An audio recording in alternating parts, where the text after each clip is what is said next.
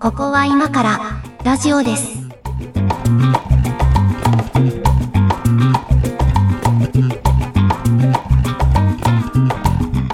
はい、ここは今からラジオです。お相手は上書きです。猫屋敷です。今日もよろしくお願いします。お願いします。えー、またまたゲーム話でございます。なんか、ね、いよいよゲーム番組としての風格を帯びてきましたね。まあね、でもあの、なんかテーマが決まってるじゃないけど、大体この番組こんな話してるよねとかがこう、定まってきた方がね、あの、聞く方も番組を選びやすいとかあるんじゃないかなとかも思うので、まあ、まあ、ある意味ちょっと共通の話題になりつつもあるので、まあいいんじゃないかなと思いながら、はいまあでもあの、双方やってるゲームとかがあんまり今までなかったんですけど、この前あの、うんツイッターで猫屋敷さんに、あの、ふわっとおすすめされまして、なんか、なんかメンション来てんなと思って見たら、うん。あの、このゲームを買え的な、あの、ツイートが来てたので、お告げがね。そうそうそう。そういうのは、まあ、あの、全力で乗っかった方がいいだろうと思って、すぐポチったんですけど、もう、あの、はいはいタイトルも見ずにポチったんですけど、ひどいな。まあね、あのーまあ、タイトルがアンチャーテッドっていうゲームで、あの、全く知らなかったです。タイトルも聞いたこともなかったんですけど、はいはい。はい。まあ、せっかく買ったからと思って、まあね、全然ちょっとあの、今、積みゲーも溜まってるし、仕事も混んでるので、全然やる時間がなくて、えっとね、この収録前に1時間だけ、あの、ちょっとやる時間を見つけて、あの、うん。インストール後、起動してから1時間だけ本当にやってみたんですけど、さっきやってたんだね。うん、そうそうそう。あのね、感想としてはね、まだ何もわかんないです。まだ何もわかんないですか、まだ何もわかんないですよ、このゲーム。えっとね、今、今何が起こってるかだけをね、はいすごいかいつまで説明すると、えっと、最初起動したら、まずなんかすごい、あの、嵐の海に放り出されて、なんか海賊船みたいなやつに追いかけられながら逃げまくってたら、はいはい。なんかこう、沈められて、うん。だ沈んで、あれこれ死んだのかなと思ったら、なんか子供になって目が覚めて、はいはい。で、子供になって目が覚めたところが、なんか孤児院みたいな施設に入れられた子供で、はいなんかその孤児院みたいなところを脱出するっていうゲームが始まって、なんか屋根を伝って逃げたりとか、はいはい。ジャンプして逃げたりとかしながらそこを逃げ出したと思ったらまたシーンが変わって、今度はなんかあの、何？あの、独房みたいな、なんか、こう島の監獄みたいなところに連れて行かれて、今度は大人になってるんだけど。に連れて行かれて、なんか殴り合いの喧嘩とかしながら、その独房を脱出したところまで今やりましたけど。全くストーリーがわかんないです。今のところ。あれはあのーいわゆる、あの、インディ・ジョーンズなんですよ。インディ・ジョーンズなの？これ。大きく、そのお話をかいつまんでこう言うと、インディ・ジョーンズの流れです。インディ・ジョーンズってことは、まあ的、な話です。カテゴリーで言うと宝探し的なこと？宝探し、トレジャーハン、あの、主人公はトレジャー、トレジャーハンターなんですよ。はあ、あ、そうなんだ。ええでその、このゲーム自体が、その、遊ぶ映画というコンセプトで作られていて、遊ぶ映画。遊ぶ映画。うん。なんで、映画ってさ、なんかさ、その冒頭に、なんか、その先のシーンをカットがあって、はいはい。で、あ、の、導入があってみたいな、そういう作り方するものとかあるじゃないですか。はいはい、まあ、まさにそれを字でやってるやつで。すね。じゃあ、ストーリーを楽しめばいいのかな？この、こそうです、のゲームは。そうです。はあはあはあそうです。で、まあ、その合間合間にそういうなんか、えっと、殴り合いとか、うんうん。あと壁を登ったりとか、うん。銃撃戦とかなんかそういうのがあるんだけど、うんうんまあ、それあの、何、何回失敗してもうん。いいし、そうなのんかそううまくやる、うまくやると、うん。えっと、主人公を成長するとかそういうの一切ないんで、ないんだ。えーただただ、ただただ楽しめばいい。そうなんだ。そう。そうなのよ。あの、なんか、どうしていいかわかんなくて最初。だけどなんかこう、ついてこいみたいなやつがいるなと思って、ついていったらさ、普通に屋根から落ちるわけよ。で落ちて死んだわけよ。あ、死んだと思って。でも死んだら、その落ちる前のところに戻るのね。そ普通にそれで続けられるんだなと思って。なんかね、どういうシステムこのゲームっていう。ほら、なんか、あの、ゲームブランクが長いから、新しいゲームって、そのドラクエみたいな、こう、なんかもうトラディショナルなやつは別として、新しいゲームやるときって、そのゲームシステムを理解するまでが結構かかるんですよ。理解したら面白くなってくるんだけど、う。うん。だからこのゲームはまだ、うんまだつかめないなーって今1時間の時点で思ってたとこでしたけど、まあまあ、それで楽しめばいいんですね。やり残しとか、うんその、取り残しみたいなのを気にする必要はほぼないです。ああ、もうどんどん前に進めればいいんだ。そう。なんかコレクション要素でなんかその、なんだろう、考古学的に価値があるものを拾ったりするんだけど、はあ、はあはもう全然あのゲームの流れとか話とか関係ないんですよ。あ、うーん、うん、そうなんだ。そう、主主人公がトレジャーハンターだから、うんうんえっ、と、趣味で集めている高校学的な価値のあるものみたいな、うんそういう位置づけでしかないので、あのー本筋とかは全然関係ない。ただただそのなんか、えっ、と、う ん結構 CG すごいじゃないですか。まあね、グラフィック綺麗でしたね。なんか、途中から僕、人間と区別がつかなくなりなりそうだったんですけど、あれ。うん、あの、オープニングの映像からね、結構、おこれすごい実写かなと思いましたけどね。やばいですよね。うんで、あの、後半に行くにつれなんかすごい、あの、リアルな人混みとか、うん、うん。今まで難しかったとされる、そうんの人混みとかをかき分けて進むみたいな、そういうシーンとか出てきて、うん結構その、さ、CG 作品としては、すごいうクオリテん。ィだったり、あとはね、えっと、まあ、お話をかけてほしいって言ったんですけど、その、えっと、日本語訳が入ってますよね。日本語訳でやってますよね。うん、やってます。日本語訳がめちゃくちゃ優れてるんですよ。ああ、うん、えっ演と、演技含め。演技含めね。うんうん。うん。なんかその、もともと海外向けのタイトルってさ、なんか、はあの、ピッチャーとかも結構なんか、やたらとゲラルトさんが喋るとかさ、うん。あの、そう、そだう。から本、直訳とか翻訳がゆえになんか難しい部分ってあったと思うんですけど、そう、あのね、ウィッチャー3が面白かったから、一応ね、ウィッチャー2を買ってやってみたの。うん。そしたらね、いや、ゲーム性はね、そんなに変わんないんだけど、あの、うん。役がね、ちょっといまいち好きじゃないというか、なんか。雑、雑だなって感じがして、ちょっと冷めちゃったんですよね、あれ。そう。あの、洋ゲーの一番冷めるとこって翻訳のコーフェスなんで、うん。あの、そこの点に関して言うと、アンチャーテッドは超一流なんで、へ楽しえ、みにした方がいいです。そうなんですね。いや、ちょっとね、これ話の本筋からは全然ずれる話なんですけど、そのはいグラフィックで言うと、あのね、えっと、この今、今現時点でこのアンチャーテッドと並行して今抱えてる仕事がね、動画系の仕事が多くて、はい。あの動画編集ね、いっぱい今手掛けながらやってるんですけど、あの、そのゲームしてる前まで動画編集の仕事してて、えっ、と、まあちょっと具体的な仕事の中身はあれなんだけど、複数のね、動画編集ソフトを並行で立ち上げて、なんやいろいろしてたんですよ。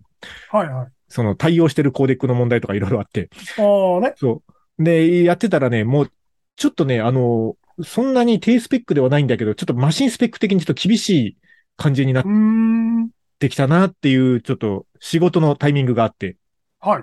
で、あの、多分だけど、あの、グラフィックボードが処理落ちしてる感じなんですよ。ああ、なるほどね。うん。で、まあまあね、その元の動画が 4K とかで撮ってるからさ、なんかうんそういうのもあって、あかちょっとこれ、あの、グラフィックボードとかの性能の問題かと思いながらちょっと1個閉じたりとかなんかして、まあなんとかかんとか仕事は片をつけたんですけど、ほんでアンチャーテッド入れて、で、グラフィックの設定があるじゃないですか。うんうんで、あの、なんか推奨設定みたいなやつで最初始めたんですけどね、うん。あの、一回固まったのよ。おーね。そう。で、これはあの、もしかして、あの、あの謎の板をちょっとグレードアップするタイミングが来ているかと。あれ？ね？あの、ええっと、まあ、直前までやってたゲーム、他並行してやってるゲームはさ、まあ言ってもこうなんかセールとかであさって買ったやつだから、まあグラフィック綺麗と言いつつ、ホライゾンとかももう数年前のゲームだし、ウィッチャー3なんかもう7、8年前のゲームだから、まあまあ全然普通に動くわけですよ。うん。ちょっと新しいゲームをやると、お、これちょっともしかしてマシンパワー足りてないっていうか、主にあの謎の板がもうちょっといいやついる？みたいな感じに今なってきてるんですけど、まあ、アンチャーテッド自体は5、6年前のタイトルですけど、うん。あのー今のお話、一貫して、あれですよね、その、多分リマスターされてんじゃないですかね。男の人が物を買うときの、あの、言い訳の前振りみたいなやつだよね。いやいや、あのー一応ですね、あの、アンチャーテッドというソフトに関しては、あの、グラフィック設定をこう、落とすことができる、あの、オプションがあったので、あはいはい、はいの、。それでスムーズに全然今できてるんで、まあ、アンチャーテッドをやるために買いますとまでは言わないんだが、はいはいはい。言わないんだがですよ。まあでもあのわかるわかる。あの、最新のね、あのゲームを楽しむためには、ちょっとマシンパワーがあった方が、こう、仕事上もこうね、あの、うまく回るんじゃないかなっていう、こう、一石二鳥的な話ですよ、これは。仕事も大変だしね。そうそう。いや、だってさ、下手な、下手なゲームハードより高いのよ、パソコン用の謎の板は。いや、高いよ。うん。高いし、なんか、うーんと、そうね。まあ、そういうゲームはゲーム専用機でやった方がいいよなって思う瞬間だよ。ああ、まあね、そういうグラフィック性能を思いっきり求められるみたいなやつはね。うん。うん。そうなんですけど、そうそう。まあでも、あの、その推奨設定からちょっと落としても全然綺麗でしたね、グラフィックで言うと。アンチャーテッドは。そうなのよ。うん。なんかこう、まあ、モデリングもちゃんとしてて、うん。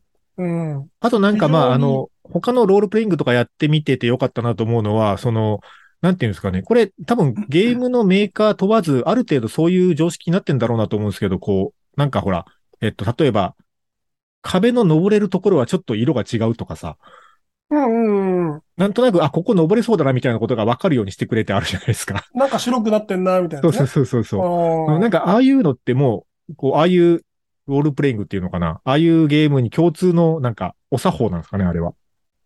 だったり、まあ、生み出したノウハウだったりするんじゃないですか。なんか多分、特許ぐらい取ってると思いますよ。おー、なるほどね。なんかその、自然なアフォーダンスを与えるっていう特許みたいな。あ、アフォーダンス。うん。ここは触れそうだぞとうんか。うん。うん。で、なんかゲー、ムって特許の塊なんで多分そういう特許が取られてるんじゃないですかね。その、操作とかもさ、そう、アンチャーテッドのよく、まだよくわかってないところは、その、うん。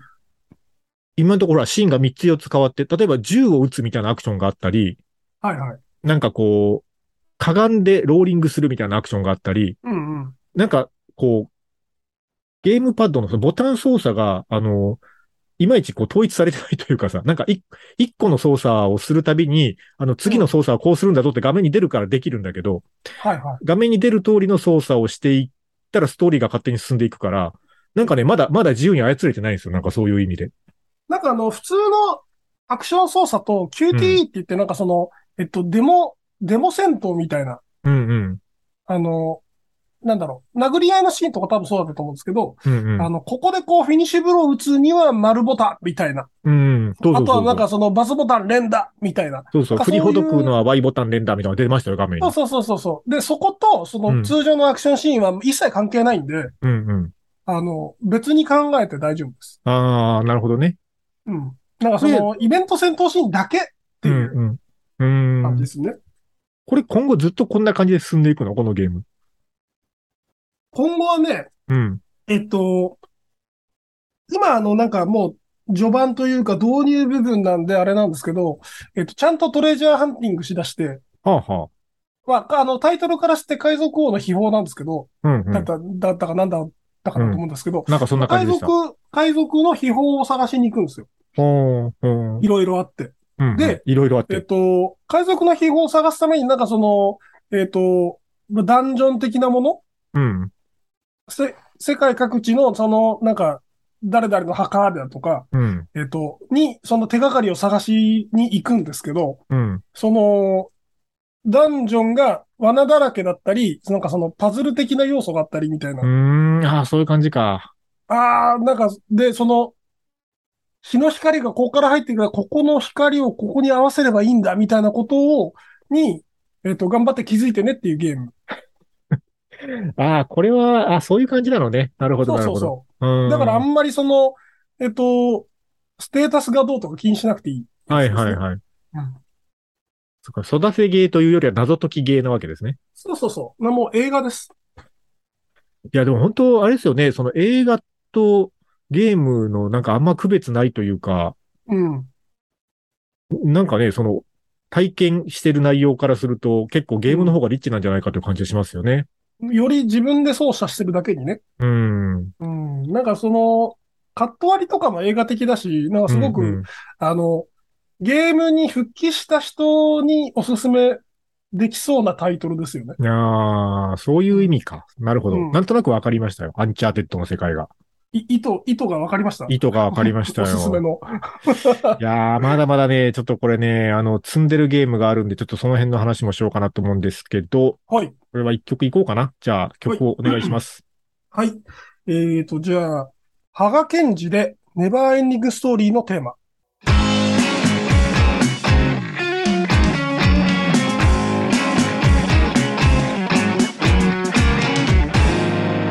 ここは今からラジオです。ハガケンジ。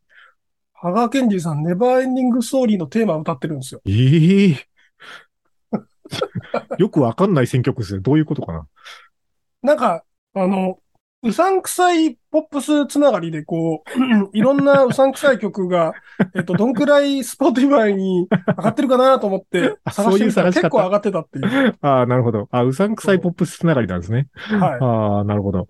はい。えっ、と、まあ今日はゲーム話ということで、とりあえずアンチャーテッドを1時間だけやってみたということで、はいまあそんな話を前半しましたけど、あのね、まあ最近買って、これこそ、それこそ本当1時間もやってない30分ぐらいだけやってみたゲームがあるんですけど、ほう。あの、シミュレーター系をちょっと何本か買ってまして、はいはい。あの、これセールで投げ売りされてたんで、あの、ユーロトラックシミュレーターというやつを買ったんですけど、ユーロトラックシミュレーター。これね、あの、それこそグラフィックすごい、あの、綺麗なんですけど、ユーロトラックシミュレーターの2かなこの前買ったやつは。うんうんうん。えっとね、まあ、ゲームで言うと本当ね、トラックを走らせるだけのゲームなんですけど、はあ、なんか外国人の好きそうなやつだ。そうそうそうそう。で、あの、はいはいはい最初はね、雇われトラック運転手で、あの、うんなんか仕事を受けて、なんか、例えばどっかの町からどっかの工場にこれを運んでくれとか言われて、運ぶと、まあ、賃金がもらえて、ちょっとずつこうトラックの装備を自分で買い足していったり、なんか最後はね、トラック会社を自分で持てるぐらいまで行くらしいんですけど、ほう。で、それがあの、実際のそのヨーロッパの街並みとかを、あの、ちゃんとこうモデリングしてるというか、はいはいはい。っていう感じになるんですよ。なるほどね。で、これのね、操作が、あの、まあ、すごいイージーモードとかもあるんだけど、あの、うん結構ね、あの、ノーマルでも割とシビアなのよ、トラックのその運転操作が。ほう。で、トラック乗ったことあります？ないですね。ない、ないっすよね。ないですよ。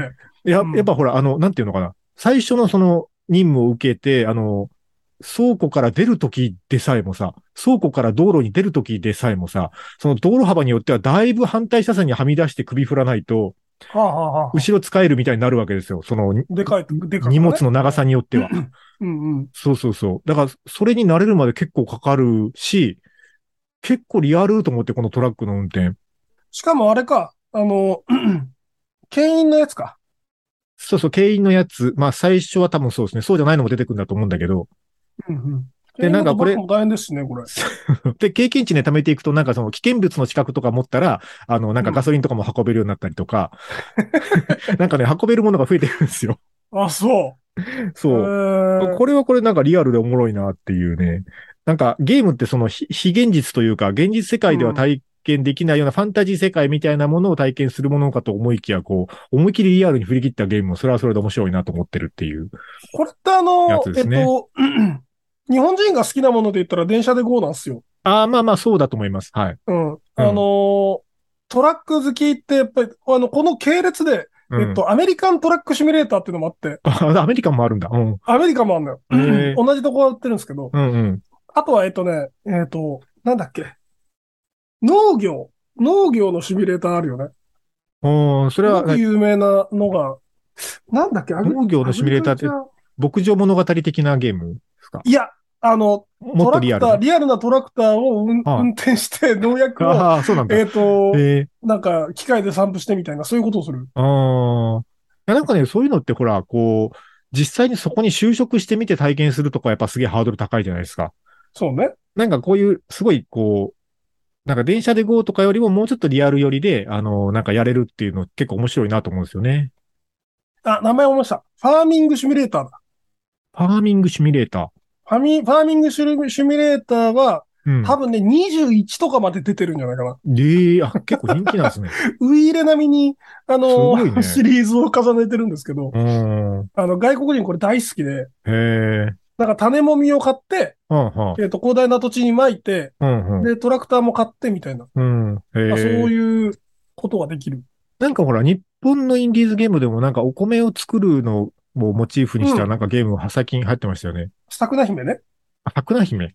あ、桜姫。そうそうそうだ。うん天水の桜姫だった気がする。うんうん。あの、お米を、農業、農業のその、えっ、と、特に米、水、水耕の、えっ、と、シミュレートをリアルにして、なんかその、天候とか湿度とか、そういったものも細かく、えっ、と、管理して、豊作になると主人公の能力が上がるっていう、あれはどちらかというと、そのロールプレイングゲームの一要素としての農業、米作りがめちゃくちゃ細かいっていうパターン。ああ、なるほど。まあ米を作ることが目的ではなく、そう。うん。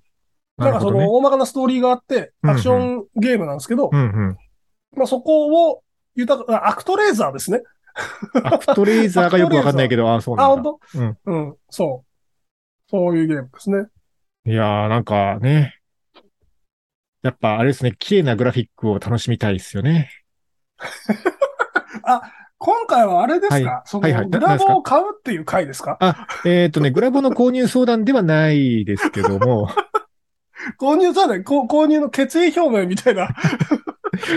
いや、だってさ、これ、難しい判断なわけです。もうパソコンはもうずっと昔から、もうそれこそ二十歳過ぎぐらいからずっと自作派で、もうパーツで買ってきて自分で組むんですけど、その、なんていうのかな。例えばまあ、こう、筐体とかはさ、あんま入れ替える必要ないわけですよ。そんなに劣化しないからう。んだけどまあ、こう変えるとしたら、その、どこまで変えるか問題があってさ、今の構成で、その、えっと、グラボだけドンっていいのにしても、うん。ちょっとこう、ミスマッチなわけですよ。なんかマザーボード、CPU とかとバランス考えたときに。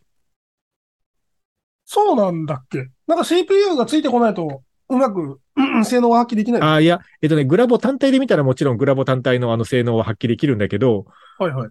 だけどまあ、グラボだけ思いっきり消費電力食うとかになるから、じゃあ電源も変えるとかなってくるし、そうだね。うん。そう。まあ、メモリーは一応まあ32ギガ積んでるけど、これ 8×4 の32にしてるから、16が4枚刺さるやつにして、マザーボードごと変えて64ギガとかにしちゃうかとか、なんかいろいろ考え始めるわけですよ。それいる？モンスターマシンじゃん。そう。で、何に金かけるかでも、なんか最新のグラボ買う金でパソコン2台ぐらい買えたりするからね。あまあねう。ん。あの、映像の仕事だけで言ったら、パソコン2台の方が効率的ですよね。そうなんです。そうなんです。本当に。ね片方のマシンでレンダリングしながらね、片方のマシンで素材準備できるしね。そう。そうなのよ。そうなんですよ。だから正解はそれなんですけど、多分。うん ただ、そのね、今の上垣さんの欲望の観点から言うと、多分、モンスターマシン、つよつよモンスターマシンを作るのが幸せになれる。最近ね、あの、鹿児島にちょっとそういうゲーミング PC 専門ドスパラができまして、ほう。そうなんだ。そう、あの、土曜日にちょっと遊びに行ってきたんですけど、一昨日の話ですね。あそう、一昨日の話です。あの、はい遊びに行ってきたんですけど、あ結構ね、だから、あんまり今まで自分はその、こう、入力デバイスという意味ではトラックボールとか買ってたりはしたけど、キーボードとかそんなにこだわってこなかったけど、確かにキーボード操作するゲームあるなと。ね、そうするとね、はいあの、もともとパソコンのなんかいろんなパーツのおまけで買ってついてくるような、あの、ペコペコのメンブレン式のキーボードじゃなくて、やっぱメカニカルの方がいいのかなと。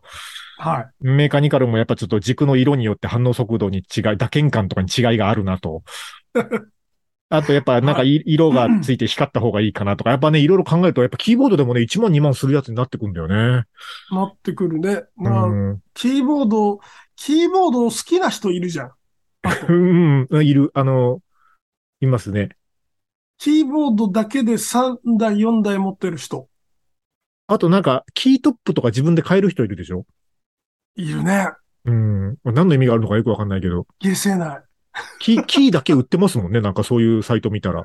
まあなんかその、うんなんだろう。よく使うキーの色だけ変えるとかあ、ははいはいはい。やりますよ。そら。うん。けど、いや、うーん、うーんって。そう。それで、あの、一応、あの、ほら、ひえっと、キーボードで操作するゲームで言うと、あの、キーボードの左半分部分っていうのかなうん。?WASD が十字キーに相当するあたりを使うゲームを想定した、そこの部分だけ切り外した、こう、なんていうんですかね、左手キーボードみたいなやつ売ってるじゃないですか。はい。あれはね、一応買ったんですけど、買ったんだ。うん、それは、それは買いました。はい。それは買いましたけど、徐々にね、あの、この動画編集などに使っている、まあ、それ以外の仕事もするんだけど、この仕事部屋がね、あの、徐々にゲーミング PC 部屋になっていってるなって最近思ってるんですけどね。椅子は？椅子は？椅子はゲーミングチェアです、ずっと前から。あ、ずっと前からね。うん、これはもうあの、腰を守るためっていう目的で、ゲーミングチェアなんですけど、あ、でも、そういうほら、ゲーミング PC 専門店とか行くとさ、その、椅子というか、なんていうの、こう、もうあの、モニターとかまで吊ってある状態のなんか、こう、コックピットみたいなやつ売ってるじゃないですか。ああ、いいね。ね、なんか、なんかちょっとああいうの男子心くすぐるよね。くすぐる。なか、なんんか、椅子と繋がってるやつでしょ？そうそうそう。で、なんか、ちょ、ちょっとこう、あの、何？あの、前傾姿勢じゃなくて逆、後傾姿勢になってるのね。はい 車運転する姿勢でゲームが自然な形でできるんですよ。そうそう、こう、ちょっと後う。傾姿勢で空中にディスプレイ浮かんでる形になっててさ、そこがデュアルディスプレイになってますみたいな。いや、なんかあれを置けるゲーム部屋を伴った家が欲しいです。あの、や、やらないけど、もうそういうなんか、あの、目が疲れそうなやつはやらないんだけど、やる人はほら、なんか、あの、フライトシミュレーターとか、こう、ドライビング、はいはいはいあの、車のね、カーレースゲームとかだと、専用コントローラーもあるじゃないですか。あるね。ハンドル型とか、こう、なんかね、うんフットスイッチとか、ああいうのまでね、うんあれ。。うんうん込みの、ね、なんかそういうのを、やってる人はやってんだろうなと思って。いやー、いいね。そういうのなんか検証で当たんないかしらね。そういうのが検証の経費になってるのは見たことないですけどね。うん。まあでも当、たったところで今の家に来られてもちょっとそう。そうそうそう。うんいや、商品としてあるっていうことはやっぱね、欲しい人一定数いるんだろうなと思ってねい。やあのねね。やっぱ、車とか運転してるとこの姿勢でゲームしてと思うんですよ、やっぱり。あ、思うんだ。自然な、自然な、このリラックスした姿勢でね。はいはいはい。うん、そうなると、やっぱディスプレイはこの、えっ、と、斜め上前ぐらいにないといけないし、う んまあそうだね。なんかその足をちゃんと踏ん張れるようなステップも必要だし、はあうんはあの形に落ち着くんだなって、最近思ったところだっあ うん。やっぱね、あの、我々ぐらいの年齢になると、こう、体をいたわりながらゲームせんといかた。そうんからでね。なんですすよ。うん。そうなんですよ。もうだ、あの、ここ、ここ一月1日6時間以上ゲームしてるんですよ。あのそ、れ仕事じゃん。い仕事だよ、もうこれは。ねえ。うん。それは痛まらないといけないよね。それはいたわらないといけないですね。うんうん。あ体をいたわりつつね、だからそこはやっぱりこう、デバイスの力でね、あの、うん。金とデバイスの力でぶん殴るのが一番いいだろうという、そう、そうだね。そこに関してはそうだね、本当に。いうことになりますわね。ちょっとまただから1ヶ月後ぐらいの、あの、ゲーム話会では、あの、パソコンがグレードアップしましたみたいな話になってる可能性が高いです。もうそれよ予告テロですよね。予告テロを一応やっとこうと思います。予告テロですよね。ということで、そうね、まあゲームとは全く関係ない曲をかけようかな。えーっと、じゃあ、あまあそうね、あの、稲作の話が出たので、歴史で根伝永年資材法。ここは今からラジオです。やっぱまあゲーム話なので、そうだな、溜まってる積みゲーの中から、これまでやってないけどみたいなやつをちょっと一つ二つピックアップしてみようかな、例えば。これまだやってないけど、うーんとね、う んやってないゲームばっかりなんだよな。買ったはいいけど。まあ、時間のかかる対策を買ってるからですね。ああ、まあそういうのもありますけどね。うん。ああそうだね。の、うん。ゲームスケジュールがもう決まっちゃってるんで、僕の場合はもう。う んゲームスケジュールがあるんですね。あります。あの、何月にうん、〇〇が発売だから、はいはいはい。ややる。で、これが、このボリュームが大体こん何時間ぐらいだから、うんうんこの何月まではこれでしょって。で、この隙間にインディーゲームできるでしょ？一本、一本、二本みたいな。あそういう、そういう感じでスケジュール組むわけですね。組むわけですよ。だからあんまり積みゲーって実はないんですよね。そうだな僕はスターウォーズが好きなので、スターウォーズものも3本買ったんですけどね、まだ1個も起動もしてないですね。それ絶対3本とも対策系でしょ。えージェダイフォールンオーダーとバトルフロント2とスコードロンですね。バトルフロント2ってさ、あれ対戦ゲームじゃなかったっけ、対戦ゲームだと思う、多分これは。だよね。うん。大丈夫？えどういう、どういうことですか？だから、あの、対戦ゲーム向かなそうだなと思って。ああ、いや、ほとんどやったことないですけど、まあでもやっぱスターウォーズやるならね、うん対戦もしたいなと思って。なんかバトルフロント2は、なんかたまにツイッターとかで、その、荒れてるコメントを見たことがああ、ったよだそうですか。。みたいな。うん。まあね、スターウォーズはもう新作が作られないので、ちょっとゲームででも楽しもうかなと思って。そうね。うん。うーんと、あと、まあそうね、ファイナルファンタジーのリマスターも買ってるし、はいはい。あと、ロールプレイングで言うと、これもね、なんか高評価だから一応買ってみたんだけどっていうので言うと、ドラゴンズドグマとか、ああ、ちょっと古いゲームですけど、これは。そうですね。まあファンは結構いるし、リメイクが待たれているので、うん。まあいいゲームなんでしょうね。僕はやったことないですけど。ドラクエ11もありますね。あ、11ね。だいたいさ、はい。50時間は少なくとも超えてくるゲームですよ、それ。それが。うん、まあなんか雰囲気そうだなっていう感じなんですけどね。あ、でも大丈夫。僕は一月半で350時間ゲームやってるんで、うえっん。と、気合があれば、そんくらいはできます。全く参考にならないアドバイスをありがとうございま7本、す。全く参考にならないよ、一般的な社会人には。6、7本はいけるよ。いけないよ。いけないっすよ。いや、でもほら、なんか、たまにこう、やっぱね、あの、今までがゲームブランクが長かったから、こう、ね、揺り戻しでちょっとこう、ゲームにグッて入り込むタイミングがあるんですよ。過集中みたいな感じで。そうするとね、やっぱね、やっぱ睡眠時間削ってやってしまうのはね、やっぱ良くないなと思いました。うん睡眠時間削ってまでやれることがあるって幸せなことよ。いや、もうほら、大体こうゲームでもすっかなってなるの夜中なわけですよ。そうね。だけどまあ明日の朝7時からちょっと出ないといけないなみたいな時に、現在時刻見て12時半だったりすると、6時間半後にはスタジオにいるんだったら、もうこれ寝ない方が早いなみたいな感じになるのは、あの、ちょっとそろそろ自分の年齢を考えた方がいいなってね、思うようになりましたね。それはね、それはさすがにどうかと思うね。うん。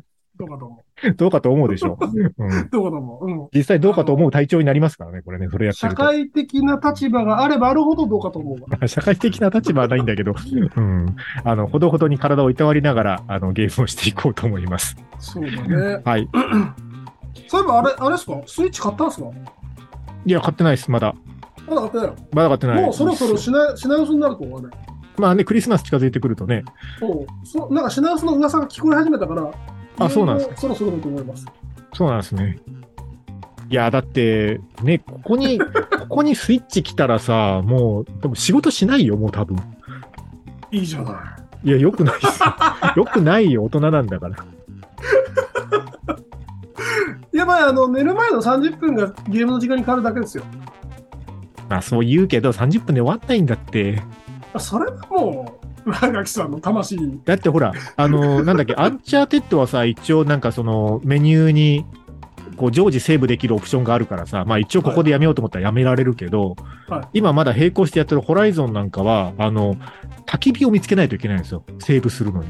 はいはいはい。で、ママップ上に焚き火がある場所は一応分かってるけど、そのどこの焚き火に行くかっつうと、一応今進行中のクエストが前に進む方向の道に行った上で、あの、焚き火の方向に一応行くかなみたいな感じで次の焚き火を目指すんだけど、うん目指してる途中に次のクエスト始まったりするわけですよ。止め時が分かんないよね、あれ。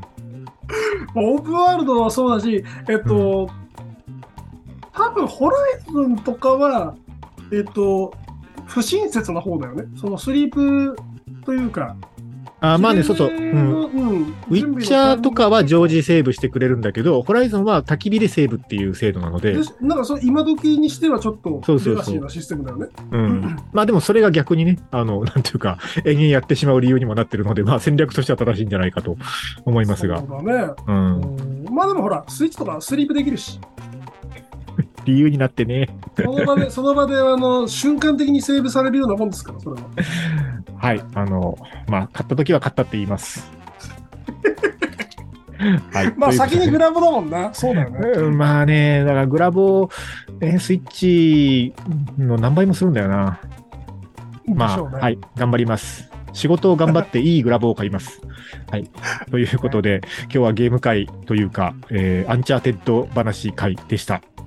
えーっと、番組の YouTube の高評価とうんチャンネル登録もよろしくお願いします。あと番組公式サイトからのメッセージもお待ちしております。ということで、今日もありがとうございました。ありがとうございました。